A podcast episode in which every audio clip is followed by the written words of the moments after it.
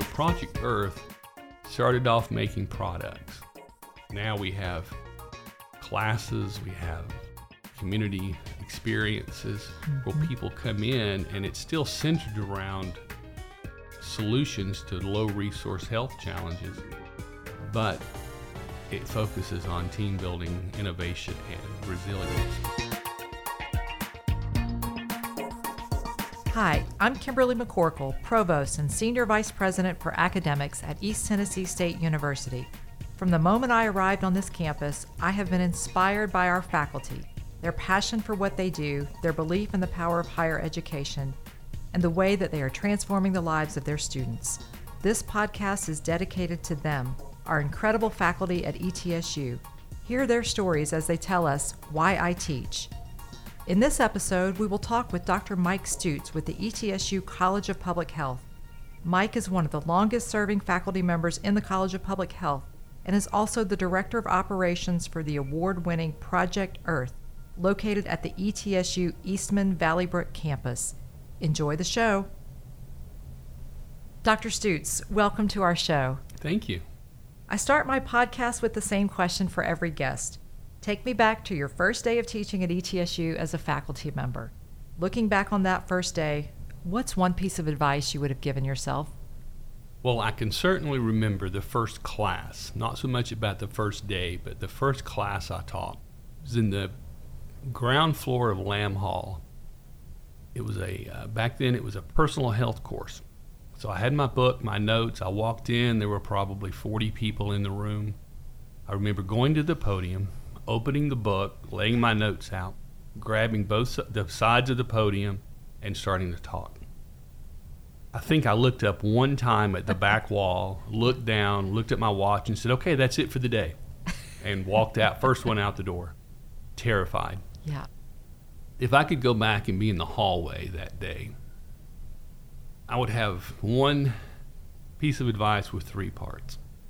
The first one I would tell myself is just relax Yeah. and treat all students with respect and appreciation that they're there. The second one would be there's sort of three ways to talk to a group. The first one is to talk at a group, and that's certainly what I did that first day. I, I was talking at people, and more really, I was talking to the back wall. I wasn't really talking to anyone. And, and I work with new faculty now, and I tell them that you know this is a process that takes time. So you can start off looking, talking at people, and then you can talk to people. This is when we have good eye contact, we express ourselves well. But then the third way is talking with people. Hmm. Now, this is when the instructor isn't the center of attention anymore, and you give the students more time in the classroom to interact. This is a challenge because you give up control, Yeah. and sometimes students may not provide the comments that you're looking for. And, and it's a real art to be able to steer the conversation back in the right direction without becoming a dominating force. Mm-hmm. So I'm not sure I would have listened back then, but that's what I would have. That's what I would say now to that person Yeah. clinging to the podium. Great advice. Mm. Yeah. So I know that you're also an ETSU alumnus. And as someone who's relatively new to the ETSU community, I'm fascinated to hear about how the campus has grown and changed. What's changed the most since you first joined ETSU? The student population was much lower then, and there was room. I remember people being in the front yard of Brown and and around the center of campus, and people just were outside. And then over the years, as the enrollment grew, those spaces became smaller and smaller, and it become it, it had a more uh, it had a feel of almost an industrial feel. As There were buildings, there were parking lots, and not a lot Yeah. more, not a lot, not a lot else. But now with the new green space, all over campus, you see people outside more. It's it's really it's a full circle from being a nice, quaint little college back in the day to now a university that is very student centered. Yeah. Did you take classes in Brown? Uh, I did. I, I've I had classes in every building. I think um, I had a couple of undergraduate majors and uh, my master's in public health and almost a master's in exercise science. Wow. So I've been all over campus. I always think it's neat to think that you took classes and later you taught in those same spaces. Did that happen to you? Oh, it did. Yeah. Several times. That's great. During your time at ETSU, you have helped to develop a curriculum that sets the ETSU College of Public Health apart from other universities. For those who have not heard about our nationally award winning curriculum and public health simulation lab, please tell us about Project Earth and the Niswonger Village. Project Earth began with two of our students, our master students, returning from Africa mm-hmm. after a semester long internship. And they both had worked in clean water in, in mm-hmm. different countries. And they put in biosand water filters. After they presented on these topics, Dean Wykoff and I were in the back of the room watching the, their presentations. And when it was all over, we said, That is a wonderful thing they're doing clean water is is a foundational element of, of public health and health around the world. But we were talking about that and said it's a real shame we didn't teach them how to do that. Hmm. They they picked that up and, and educated themselves on biosand water filters. And we were discussing it further and we thought, wouldn't it be great if we could teach them that? Well, then the stars aligned and Eastman Chemical was gracious in donating the Eastman Valleybrook campus to the university. And we had a small space there, one room, and we started teaching a select group of students how to make biosand water filters, indoor cook stoves, uh, how to build with Adobe. And from that, it, it started to grow. And we were centering on product development. But then we started noticing, and the students started telling us that while learning the products was great, mm-hmm. they were learning teamwork, innovation, and resilience. Yeah. And at the same time that was happening, again, the stars aligned for us. The workplace, all the different workplaces, they were telling us that we need graduates who are good team members, who can be innovative and creative, and who are resilient, can maybe work in a, an environment they're not used to, and and get through that and and excel in something they're not quite used to. So once this got started, we spent years developing individual programs where students participate in activities that develop team building, innovation, and resilience. Mm-hmm. We put them in a situation outside the classroom. No tables, no chairs, no fluorescent lighting. They may be in a workshop, they may be outside. And we have activities that community members come in and do. It may be an mm-hmm. hour activity or it could be a three day activity. So Project Earth started off making products. Now we have classes, we have community experiences where mm-hmm. people come in and it's still centered around solutions to low resource health challenges, but it focuses on team building, innovation, and resilience. And you've built this hands on kind of curriculum into many of your classes and, and programs across the college, haven't you? Yes, we have multiple undergraduate classes, one of the doctoral seminar classes, they mm-hmm. participate in it. And the students are given a challenge, a health challenge. Mm-hmm. And with that challenge, they have to learn certain basic tools and skills. It may be driving nails, it may be reading a tape measure, sawing lumber, but then they take those new skills and they make adobe molds. Yeah. Then they make adobe bricks, and then they make an adobe cook stove. But it's really not about whether a student can drive nails or read a tape measure. It's about can a student come out and see a challenge, come up with a solution for the challenge, and then find out what the skills are required to meet the challenge and go mm-hmm. learn those skills and implement them. We can't tell the students what the challenges are going to be in the next 20 years, what the next pandemic will be. But if they have a very rich method of thinking Mhm. and being creative and they're resilient, Yeah. I think they're going to be prepared for those challenges. I had the opportunity to visit, as you know, the facility, and when I was there, the students showed me some crops they'd grown in the in the garden, right, Mhm. and some shoes that they had had made. These hands-on experiences seem to be so impactful. It seems to be, and we call it the great equalizer too. Mm-hmm. We may have a student who doesn't excel in the classroom with typical lecture and, and exams, and they'll come out and possibly excel in the workshop, or a student who is not as confident in themselves as we would like. Mm-hmm. And they'll learn to do some of these things they've never done before, and some of them have been told they can't do it. So they develop this confidence, and then when they're in our computer lab doing a project or something else, that confidence follows them into the classroom. Yeah. So I've heard both you and Dean Wykoff describe kind of the importance of this approach, and I believe you've also published about it. Can you tell us a little bit about that? Yes, we published 10 years of teaching hands on public health. Mm-hmm. And what we we had a summation of lessons learned, and one of the lessons to get out of the way. you know, give the students the task and the Yeah. challenge, and let them fail. Mm.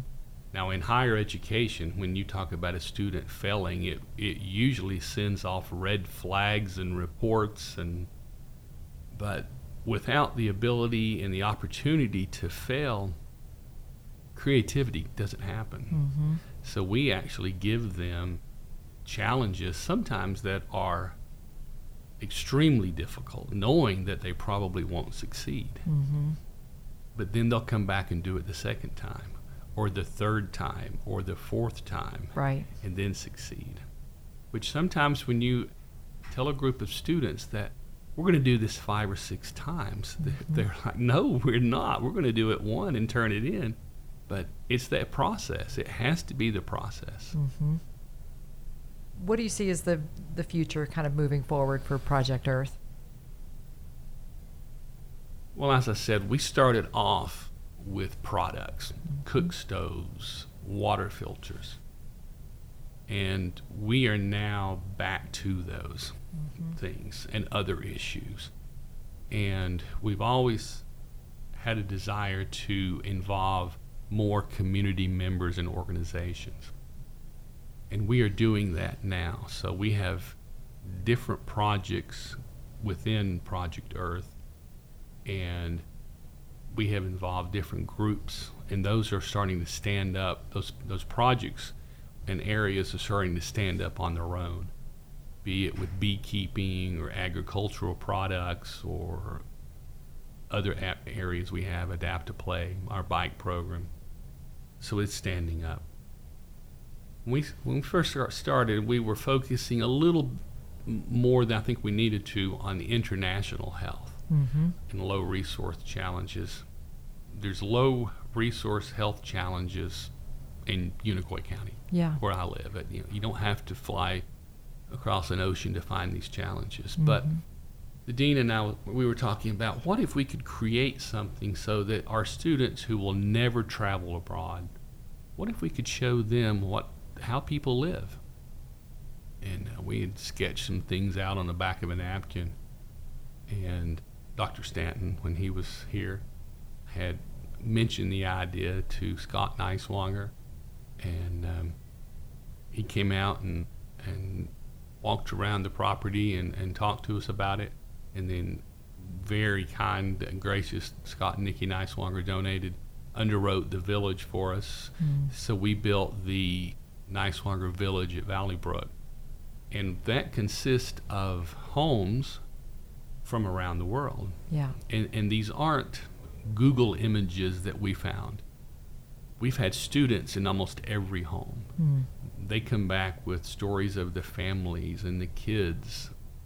Even one home, we built the front door based on a picture of the student standing in the front door of the house in Rwanda. And um, that program is growing now. We have mock epidemics where our doctoral students go from house to house and interview the actors in each house to determine what's going on in the village. Mm-hmm. We're working on a day program right now where you would come out to the village and you would live the life of the people from that home. Mhm. You would cook the way they cook, you would wash your clothes the way they wash theirs, you would live mm-hmm. without Wi Fi. I just lost students there. But Yeah. you would participate in that day. No, we're not, that's not going to be like living in that situation, but it's certainly a glimpse. Yeah. I, I love how you described it as an idea on the back of a napkin. I think sometimes those are the best ideas, right? Yes. At the Eastman Valleybrook campus, I understand that public health was one of the first academic programs to kind of move out to that space. Can you tell us a bit about that space and how it's developed over time? It is, and, and I've said this a hundred times, the Eastman ETSU Valleybrook campus is the world's greatest classroom. From the acreage that it sits on to the wonderful facility indoors, we have a computer lab in the facility downstairs. We have a workshop that we can put 25 students in. It has allowed Project Earth to develop. Mm-hmm. Without that facility, we could not do what we're doing. It's such a unique space, right, for the work that you're doing. It, it is it, it is really the perfect space for what we're doing, and it has allowed us to grow and to continue to grow. And you bring all public health students out to that space at some point during their curriculum, don't you? Yes, all public health students come out and participate in either a class or one of the day programs. Mm-hmm. That's great. Mike, as you know, ETSU has recently launched our Quality Enhancement Plan, which is designed to encourage our students to go beyond the classroom and to strengthen our community engaged learning opportunities for them. I see this as already taking place with your students through several programs, such as the Recycling Program and Adapt to Play. Please tell us about these programs and how they're connecting our students with the community while helping them build that valuable skill set that you've mentioned. The recycling program is a little mm-hmm. different when you hear recycling. Ours is about reengineering, mm-hmm. contributing to youth charity, new idea generation.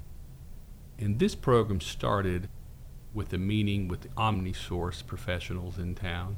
They're a metal recycler. And we were actually talking about a different project. And the fact came up that they have lots of bicycles that mm-hmm. they recycle every month. And they asked if we could do something with bicycles. And, and of course we said we'll, we'll try. And that led us to creating a bike shop.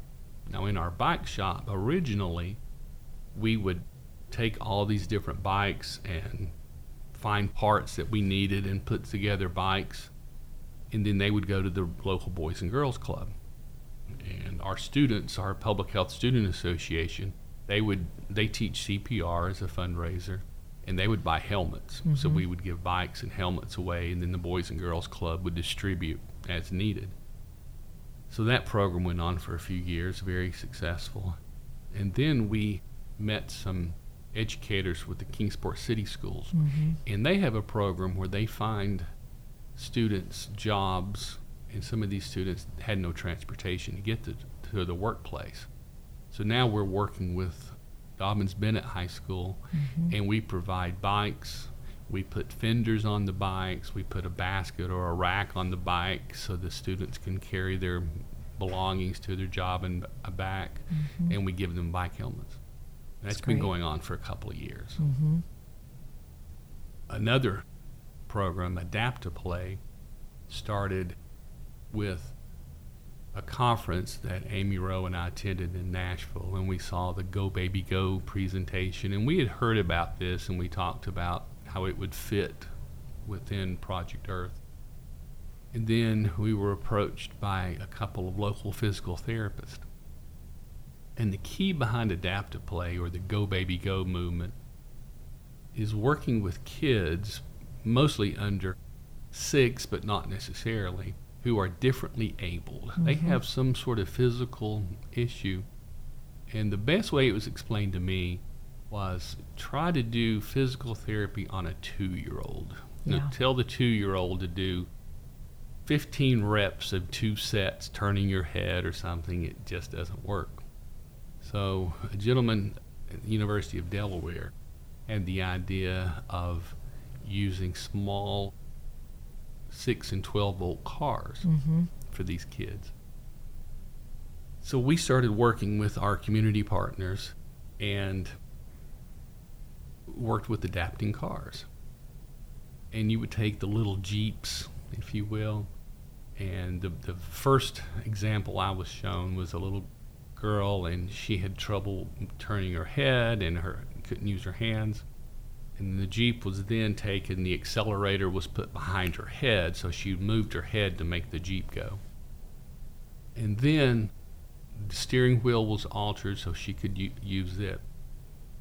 So you fast forward two years from now, from then, and now this little girl's looking forward Yeah. and she's holding the steering wheel. That means that this person will use both eyes. She can now close her mouth so she can feed her, you know, eat normally. And all this was accomplished with a Jeep that had $600 in it. Mm-hmm. We have electronic wheelchairs that were donated to us that were $50,000 new. Yeah. So for $600, we changed, you know, it changed someone's life. Yeah. One of the great things about Adapt-A-Play is is when the child comes out they've been fitted for the car and our maker team has made the uh, car and we have engineers who volunteer from the community, occupational therapists, physical therapists. So they've gotten the car ready and the child comes out and gets in the car. When they first push the joystick or the accelerator, it scares them to death Yeah. because it moves. Well, then a few minutes later, they sort of figure it out, and now they're moving. And when you watch that child move in that car, it may be 10 feet. Yeah. That's enough. Because you have to realize that that is the first time that that little person has ever been able to move themselves on the earth Mm. and you think, what would now that's that's opened up their whole world, Yeah. Wow. and that, that those five minutes make everything we've done worth it. I love the way you describe it. I had the pleasure of meeting a couple of students who had been involved in that project, and they felt so connected to the work, but also so impacted by it. And I think that's the best part that you're involving our students in being able to, to do this. Yeah, anymore, and I, I tell everyone this.